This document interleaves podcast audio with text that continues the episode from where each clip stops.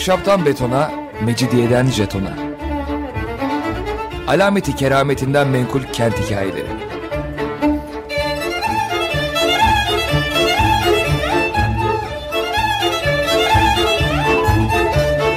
Hazırlayan ve sunan Pınar Erkan.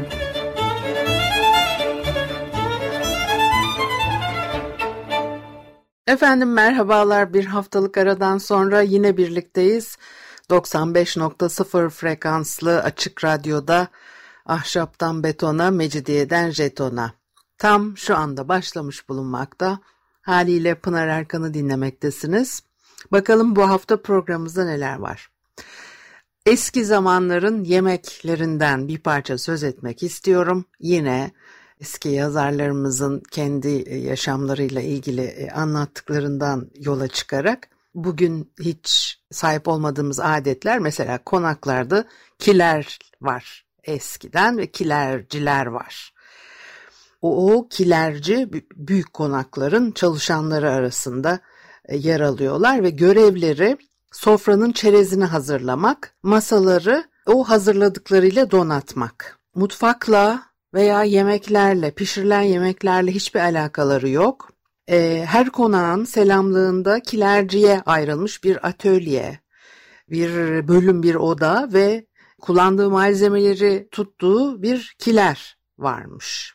Kilerci özellikle ikindi zamanı atölyesine veya laboratuvarına giriyor. Elinin altında hazır kavanoz, çanak, kase, şişe, küp, çeşitli kap içindeki malzemeden gerekli gördüklerini seçiyor, bunları birbirine karıştırıyor, havanda dövüyor, süzgeçten geçiriyor, tahta üzerine serip bıçakla kesiyor, nefasetine doyum olmaz çerezler, mezeler yapıyor, tabaklara diziyor, süslüyor. Hepsine iştah açıcı şekiller, manzaralar veriyor ve zamanı gelince bunları uşaklara teslim ederek sofralara gönderiyor. Tarator, havyar ezmesi, cacık, patates, çiroz, beyin patlıcan salataları, mayonez, istakoz, karides, fıçı sardalyesi, ançuez, zeytinlerin her türlü çeşidi, pastırma, sucuk daha birçok şey kilercinin elinden çıkarmış, kilerci tarafından hazırlanıp süslenirmiş. Füme dilini kesiyor, ligorinos, lakerda, mersin, tütün balığı gibi çerezleri de kendisi ayıklayıp tabaklara dizermiş. Her türlü mezeyi belli ki o yapıyor. Salataları da sakız kabağı, semizotu, yumurta, karnabahar, domates, marul hatta elma, vişne, şeftali, portakal salataları yaparlarmış. Turşuları da yine kilerci kurarmış. Bunların arasına vişne, üzüm, kavata, enginar, kavun turşuları çok revaçta, çok gözde şeyler. Limonata, şerbetler, şuruplar da yine kilerden çıkarmış. Artık bunlar unutuldu diyor Refik Hali Karay. 1958 senesinde nedir o unutulan limonata şerbetler, şuruplar ama harup şurubu bugün de yok. 1958 senesinde söylüyor bunu ama taze gül, menekşe, böğürtlen şerbeti daha o yıllarda artık yapılmaz olmuş. Peynir çeşitleri de yine kilerde saklanırmış. Ramazan zamanı Kilerci Efendi yine iftariyeyi düzenlermiş. Hatta 19. yüzyılın sonu 20. yüzyılın başlarında varlıklı evlere düğün, nikah, sünnet düğünü veya büyük ziyafetlerde dışarıdan kilerci ve sofracı getirilirmiş. Meze, çerez kısmını onlar idare ederlermiş. Bu bugün de biraz böyledir. Mezeyle, çerezle özellikle ilgilenmeyi seven insanlar var. Geçmiş dönemlerde de böyleymiş demek ki. Bir de harem dairesinde incekiler varmış eski zamanlarda. Eskiden İstanbul içinde bakkal da çok azmış. Mahalle bakkalı, dükkanlar genellikle kötü, küçük sermayeli, gösterişsiz, düzensiz şeyler. Belki bunların bazı fotoğraflarını Twitter'da sizinle paylaşabilirim. E, ekserisi çukura gömülmüş kara suratlı, tahta kepenkli, zemini toprak döşeli, izbedam altlarıydı diyor Refik Halit Karay. Bunların müşterileri de dolayısıyla varlıklı evler değildi. Dar gelirli dediğimiz sınıftan aşağı kıt akıt yaşayan insanlar, ekonomik durumları düzgün olan aileler erzaklarını toptan asma altı mağazalarından satın alırlarmış. Evlerine istif ederlermiş. Gündelik alışveriş yapmazlarmış. Bazı ailelere de yılda işte dört mevsim erzak geliyor yağından balına, sabunundan sodasına, çividinden gece kandiline, kibritinden gazına, şekerinden ununa, peynirine kadar bütün gıda malzemeleri, o lüzumlu nesneler yine ya insanların eğer varsa köy kasabası belki oralardan geliyordu. Ee, öküz arabalarıyla getirilen 3 aylık erzakı ikiye ayırıyormuş Karayın ailesi. Kabalarını büyük kilere, naziklerini ince kilere istif ederlermiş. Karay incekilerden çok hoşlanırmış çünkü çerez, reçel, peynir, zeytin, siyah sarı havyar, bal, turşu, güllaç, ekmek kadayıfı, elmasiye yapılmakta kullanılan renkli jelatin paketleri, bezelye, mantar konserveleri, pek lezzetli cicili bicili şeyler incekilerde saklanırmış. Gayet temiz, fistolu raf örtüleriyle süslü, havadar, ferah bir odaymış burası. Çok iştah açıcı da bir kokusu varmış. Evin usulüne göre iftar sofralarının, iftariye denilen çeşitli çerezlerin hanımlarından biriyle bir kalfa okilerde hazırlıyorlar. Tepsiye okilerden çıkarıyorlar. E, bu işi ikindiden sonra yaparlarmış. Karayda çocukluğunda fırsatı kaçırmaz. Hazırlık sırası geldiği zaman incekilere koşar, reçel kavanozlarının alınıp ufak tabaklara aktarılmasını seyredermiş. Hünnap meyvesi, açık yeşil, kızılcık, keskin kırmızı vişneden yapılmış o reçeller, gül reçelleri, baygın pembe, çileğin uçuk kızıl renklerine dalıp gider hayaller kurarmış. Eskilerle şimdiler arasında çok fark var. Unutulmuş pek çok sebze meyve var. Artık yemek haline dönüştürülmeyen. Mesela kavatadan söz ediyor ki bilmiyorum ben İstanbul'da hiç duymadım kavata. 19. yüzyılın sonunda bahçelerde dikilirmiş, çarşı pazarda da satılırmış İstanbul'da. Sert, fazla kızarmayan bir tür domates, kavata ve acımsı, sertçe bir domates, salata, turşusu yapılırmış. Ama yemeği de yapılırmış. Sade yağlı dolması çok makbulmuş kavatanın. Kuşhanede musakkası da yapılırmış. Domates, domates salçası tarihi zaten bu topraklarda çok eski değil. Frank elması ismiyle ilk geldiği zaman e, anılıyormuş. Sokaklarda da bu isimle satılıyormuş. Bir sürede hatta tutmamış. Ama tabii sonradan öyle olmadı. Bu ilk zamanlar dediğimizde 19. yüzyılın başları 18. yüzyıla giden bir geçmişi yok domatesin bildiğim kadarıyla. Bilen varsa beni düzeltir.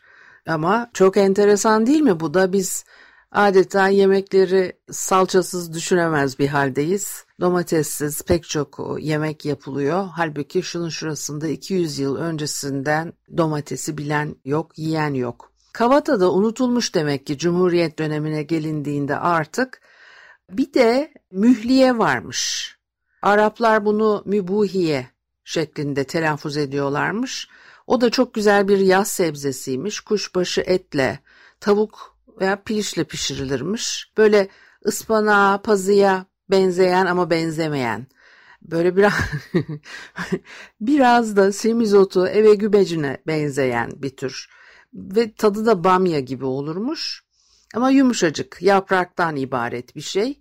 Çekirdeği de olmazmış tabii ki. En üst dalındaki iki küçük yaprağı koparılırmış çünkü o acı bir tat verirmiş yemeğe. Onun içinde karıştırılmak istemezmiş, ayıklanırmış o parçaları. Arapların e, milli yemeklerinden biriymiş ve çok emeklerle hazırlanırmış. De, ama zamanında işte İstanbul'da da çok pişirilen bir şeymiş bu demek ki.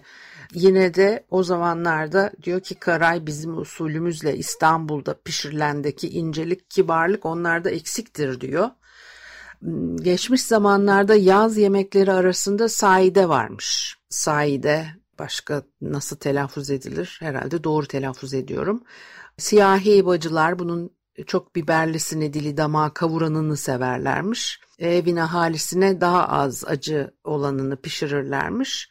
Katı hale getirilmiş pirinç ezmesinden yapılmış bir havuzun ortasına tavuklu ve etli bamyayı dolduruyorlar. O sayde dedikleri buymuş. O bamyalar yalnız iki veya üç parçaya doğranırmış. Demek ki lüzucetli diyor. Belki de o biraz daha böyle bir içinden bamyanın akan sıvısı var biliyorsunuz. Belki onun ondan söz ediyor. Bir de testi bamyası tarifi veriyor. O da işte ağzı e, geniş e, testi, toprak testi içerisinde ve etle veya tavukla pişirilen bir şey. Birkaç soğan çentiliyor, 4-5 domates de doğranıyor, hepsi karıştırılıyor. O testiye sırayla bunlar diziliyor. Testi kebabı da meşhurdur biliyorsunuz. Ama bamya ile böyle bir şey yaptıklarını ben de gerçekten e, bilmiyorum. Tiridin bile eski zamanlarda 30 çeşidi yapılırmış. Kıymalısından tutun meyvalısına tirit. Yani meyvalı tirit ben de duymamıştım. İstakozlu, karidesli tirit, bıldırcınlı, midyeli tirit.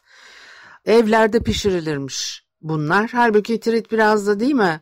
Gerçi onu da anlatıyor. Papara'dan bahsediyor. Yani trit dediğiniz şey biraz da o zorluk çekilen, bu unun, ekmeğin o kadar da kolay bulunmadığı zamanlarda yapılan yemeklerden biri. Çok lezzetli olur trit yemeği ama yine de işte hiçbir şeyi ziyan etmemek üzerine kurgulanmış bir yemek. Fırınlarda eskiden paparalık simit çıkarmış. Papara da yenirdi. Benim öyle de bir çocukluk anım bile var okula bir apartmandan arkadaşımla beraber yürüyerek giderdik. O üst katta oturuyordu aşağıya inerdi. Annem sorardı ona bu sabah ne yedin Ömer diye. Ömer de bir miktar papara derdi. Ömer çok tatlı bir çocuktu. Ben hiç papara yemedim diyebilirim. Yediysem bile hatırlamıyorum ama demek ki o yıllarda hala sabah kahvaltılarında yenen bir şeymiş. Günümüzde papara yiyen kalmamıştır herhalde. Bir de azar işitmek e, anlamında papara yemek tabiri var. Onu bile herhalde e, kullanan günümüzde çok az olsa gerek. Dedim değil mi fırından eskiden paparalık simit çıkarmış. Susamsız olurmuş o simitler. Tepsiye birkaç sıra dizilir. Üzerine kaynar et, tavuk veya hindi suyu dökülürmüş. Simitler iyice suyu çekiyorlar, şişiyorlar. Sonra kırmızı biber karıştırılmış tereyağı üstünde gezdiriliyor ve yeniyor müzik arası verelim ondan sonra devam edelim. Efendim Açık Radyo'da Ahşaptan Betona, Mecidiyeden Jeton'a devam ediyor. Haliyle Pınar Erkan'ı dinlemektesiniz. 20. yüzyıl başlarında pişen yemekler bugün artık bulamadığımız, hatta Refik Halit Karay'ın anlatımıyla 1950'li yıllarda bile artık kalmamış bazı sebze meyvelerden söz ediyorduk. Bir de Elmasiye'den bahsettim aslında ilk bölümde. Belki o Elmasiye'den biraz daha söz edebiliriz. Modası sönen 1950'li e, yıllarda modası sönen tatlılardan biriymiş elmasiye. Fakat 20. E, yüzyılın başlarında belli ki çok revaçtaymış. O ziyafet sofralarının iç acıcı, göz oyalayıcı, gönül okşayıcı bir tatlısıymış.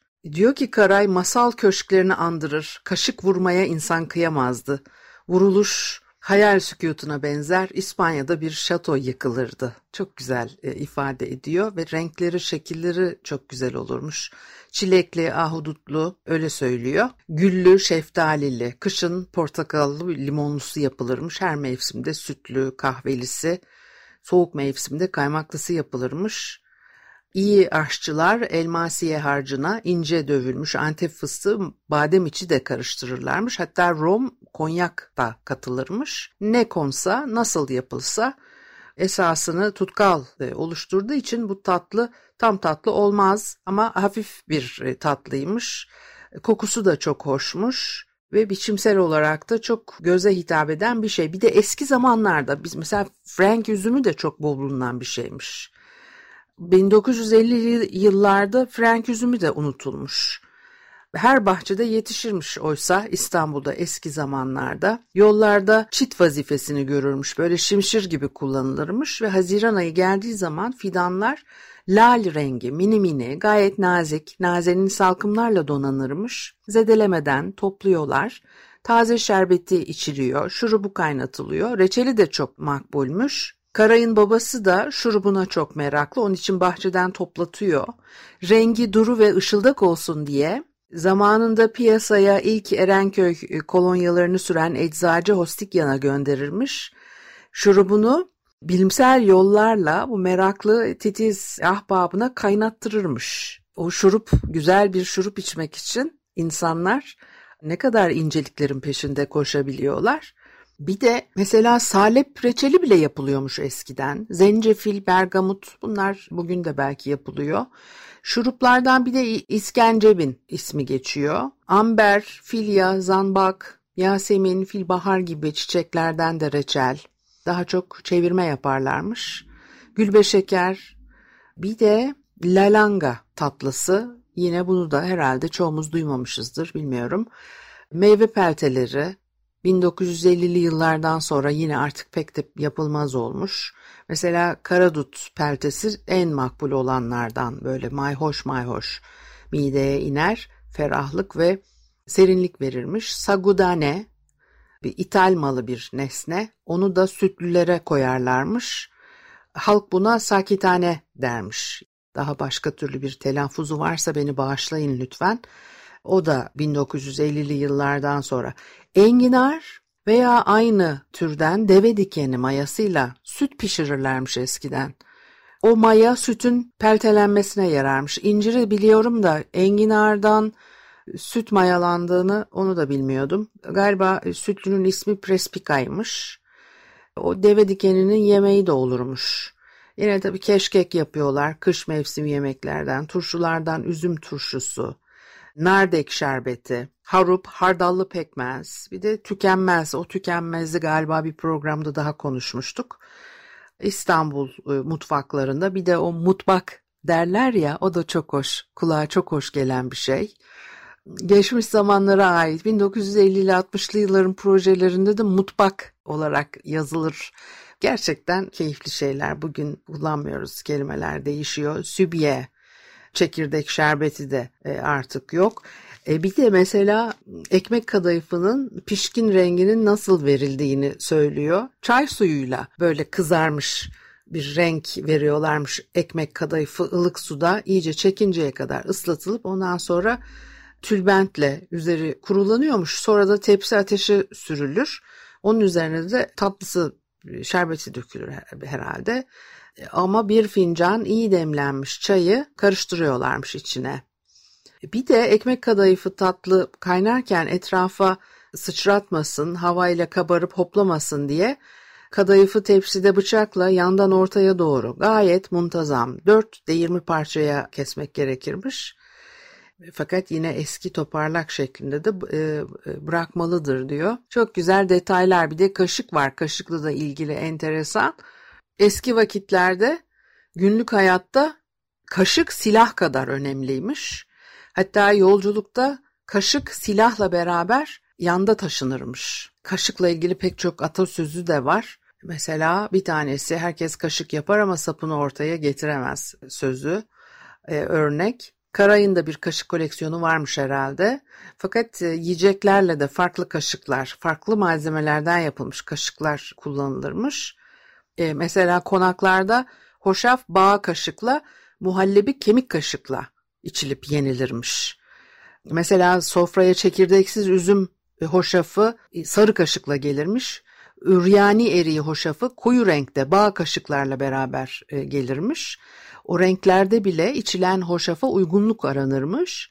Maden kemik, som veya tahta kaşık hoşafın lezzetini bozarmış. Öyle düşünüyorlar. Bağ kaşık ise arttırırmış lezzetini. Sanki bizde böyle Avrupa'da olduğu gibi çatal, bıçak, e, kaşık farklı malzemeler kullanarak yemek yenmediği için e, Anadolu topraklarında bu bir medeniyetsizlik göstergesi gibi anlatılır ama biz zaten çok şeyi batı e, medeniyeti gözüyle değerlendirdiğimiz için de biraz bunlar oluyor. Halbuki evet bıçak, çatal belki daha farklı kullanılıyordu ama demek ki o kaşığın da çok incelikleri varmış. Bir de hikaye 2. Mahmut bir yaz Ramazan akşamı tam top vaktinde haber vermeden zamanın bir devlet adamına mahiyetiyle birlikte misafir vermiş ve çok kusursuz ağırlanmış zaten. Ya kusursuz ağırlanırsınız. Kusursuzun çok çoğu azı çoğu olmaz. Fakat e, yemek sonu billur kaseyle önüne konan e, hoşafa bakmış padişah. Demiş ki hepsi hala ama bunun buzu eksik. E, o zaman ev sahibi kaşığını uzatmış, kasenin kenarına vurmuş, kırılan parça hoşafın içine düşüp yüzmeye başlamış. Meğerse o kase billurdan değil, kase biçimine sokulmuş buzdan yapılmaymış. Ve tabii hiç lafı bile edilmiyor. Yani biliyorsunuz bunu ben e, programa ilk başladığımız yıllarda Makbul İbrahim Paşa bir ağırlıyor padişahı orada e, yapıyor da e, padişah da diyor ki işte senin düğün ikramları benimkinden daha ihtişamlı oldu. İbrahim Paşa da diyor ki elbette daha ihtişamlı olacak benim misafirim sizsiniz. Yani falan diye böyle incelikler. Ama o zaman da işte o inceliklerden bir tanesi kaselerin buzdan e, şekil verilmiş ve e, o buzdan yapılmış kaselerin içerisinde hoşaf e, ikram edilmesiydi. O incelikler demek ki günlük hayatın içerisine de sıradan girmiş diyeceğim. Aktarıldığından, aktarılış şeklinden bunu anlıyoruz en azından. Ayşe Kadın fasulyenin hikayesini de anlatarak bitireyim diye düşünüyorum. E, turfanda meyve özellikle sebze ağzının tadını bilenler için çok tercih edilen bir şey değil. Çünkü biraz tatsız olurlar. Fakat bir de burada Karay şunları sıralıyor. Diyor ki mesela Adana domatesi özsüz, salatalığı rayasızdır. Ege'den gelen bakla çeşnisizdir. Ne kadar pişirsek helme dökmez. Sıcak iklim fasulyeleri ise nadiren körpe ve gevrektir. Asıl sebze bölgesinin İstanbul olduğunu da bütün zevk ehli bilir içinde bugün yaşadığımız İstanbul'umuz. Hey gidi hey. Tabii e, bunların konuşulduğu, düşünüldüğü zamanlar e, İstanbul'u öyle bir taraftan e, Silivri'ye, bir taraftan Gebze'ye dayanmış değildi. Onun için tabii sebzecilik ve bostancılık da İstanbul'un gerçekten incelikleri arasındaydı. Diyor ki Ayşe kadın fasulyesi çok önemli. Son senelerde gittikçe artan bir soysuzlaşmaya maruz kaldı. Aynı isimle aldığımız fasulyeler artık hem kılçıklı hem sert kabuklu hem de lezzetsiz. Halbuki yalnız İstanbul havasında o özelliklerini muhafaza edip başka nereye götürürse az zamanda dejenere olan bir Ayşe kadın fasulyesi, fasulye çeşidinin ve milli sebzeciliğimizin bir şaheseri. Çarşı pazar, cadde sokak, avaz avaz anılan tek kadın şöhretimiz. ismini o fasulyeye vermek suretiyle meşhur olmuştur. Peki Ayşe kadın kimmiş? Refik Halit Karay'ın babası bu Ayşe kadını Beykoz'daki bostanında çalışırken bizzat görmüş. Yazma başörtülü, siyah yeldirmeli, iri yarı bir kadınmış kendisi. Eşiyle beraber kendi bostanında başka cins fasulyeleri de kullanarak mükemmel bir cins ve aşılıyor muydu nasıl yapıyorduysa artık bir cins bulmuş, türetmiş, üretmiş, yaymış, satmış. Halk da bunu işte e, Ayşe kadın fasulye olarak anmış. Fakat diyor ki yeni neslin Avrupalarda çalışmış ziraat mütehassısları, yüksek ziraat mühendisleri ve çeşitli şubelerde staj görmüş ziraatçileri ne o ünlü mucit Ayşe kadınla ne de fasulyesiyle meşgul olmayı büyük ünvanlarına yakıştırmadılar. Bu da bizim çok acı gerçeklerimizden biridir. Hakikaten bugün biliyorsunuz tohumlarımız her şeyimiz çok acayip zamanlarda yaşıyoruz. Gerçekten önümüzdeki yıl daha zor olacak. Bu yıldan ilerleyen zamanlarda bazı sebze ve meyveleri görmez e, olacağız. Tadını unutacağız muhtemelen. Bakalım bizi neler bekliyor. Bu haftalık da bu kadar olsun. Haftaya görüşene kadar hoşçakalın.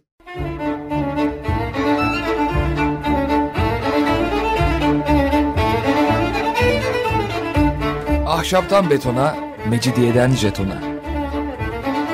Alameti kerametinden menkul kent hikayeleri.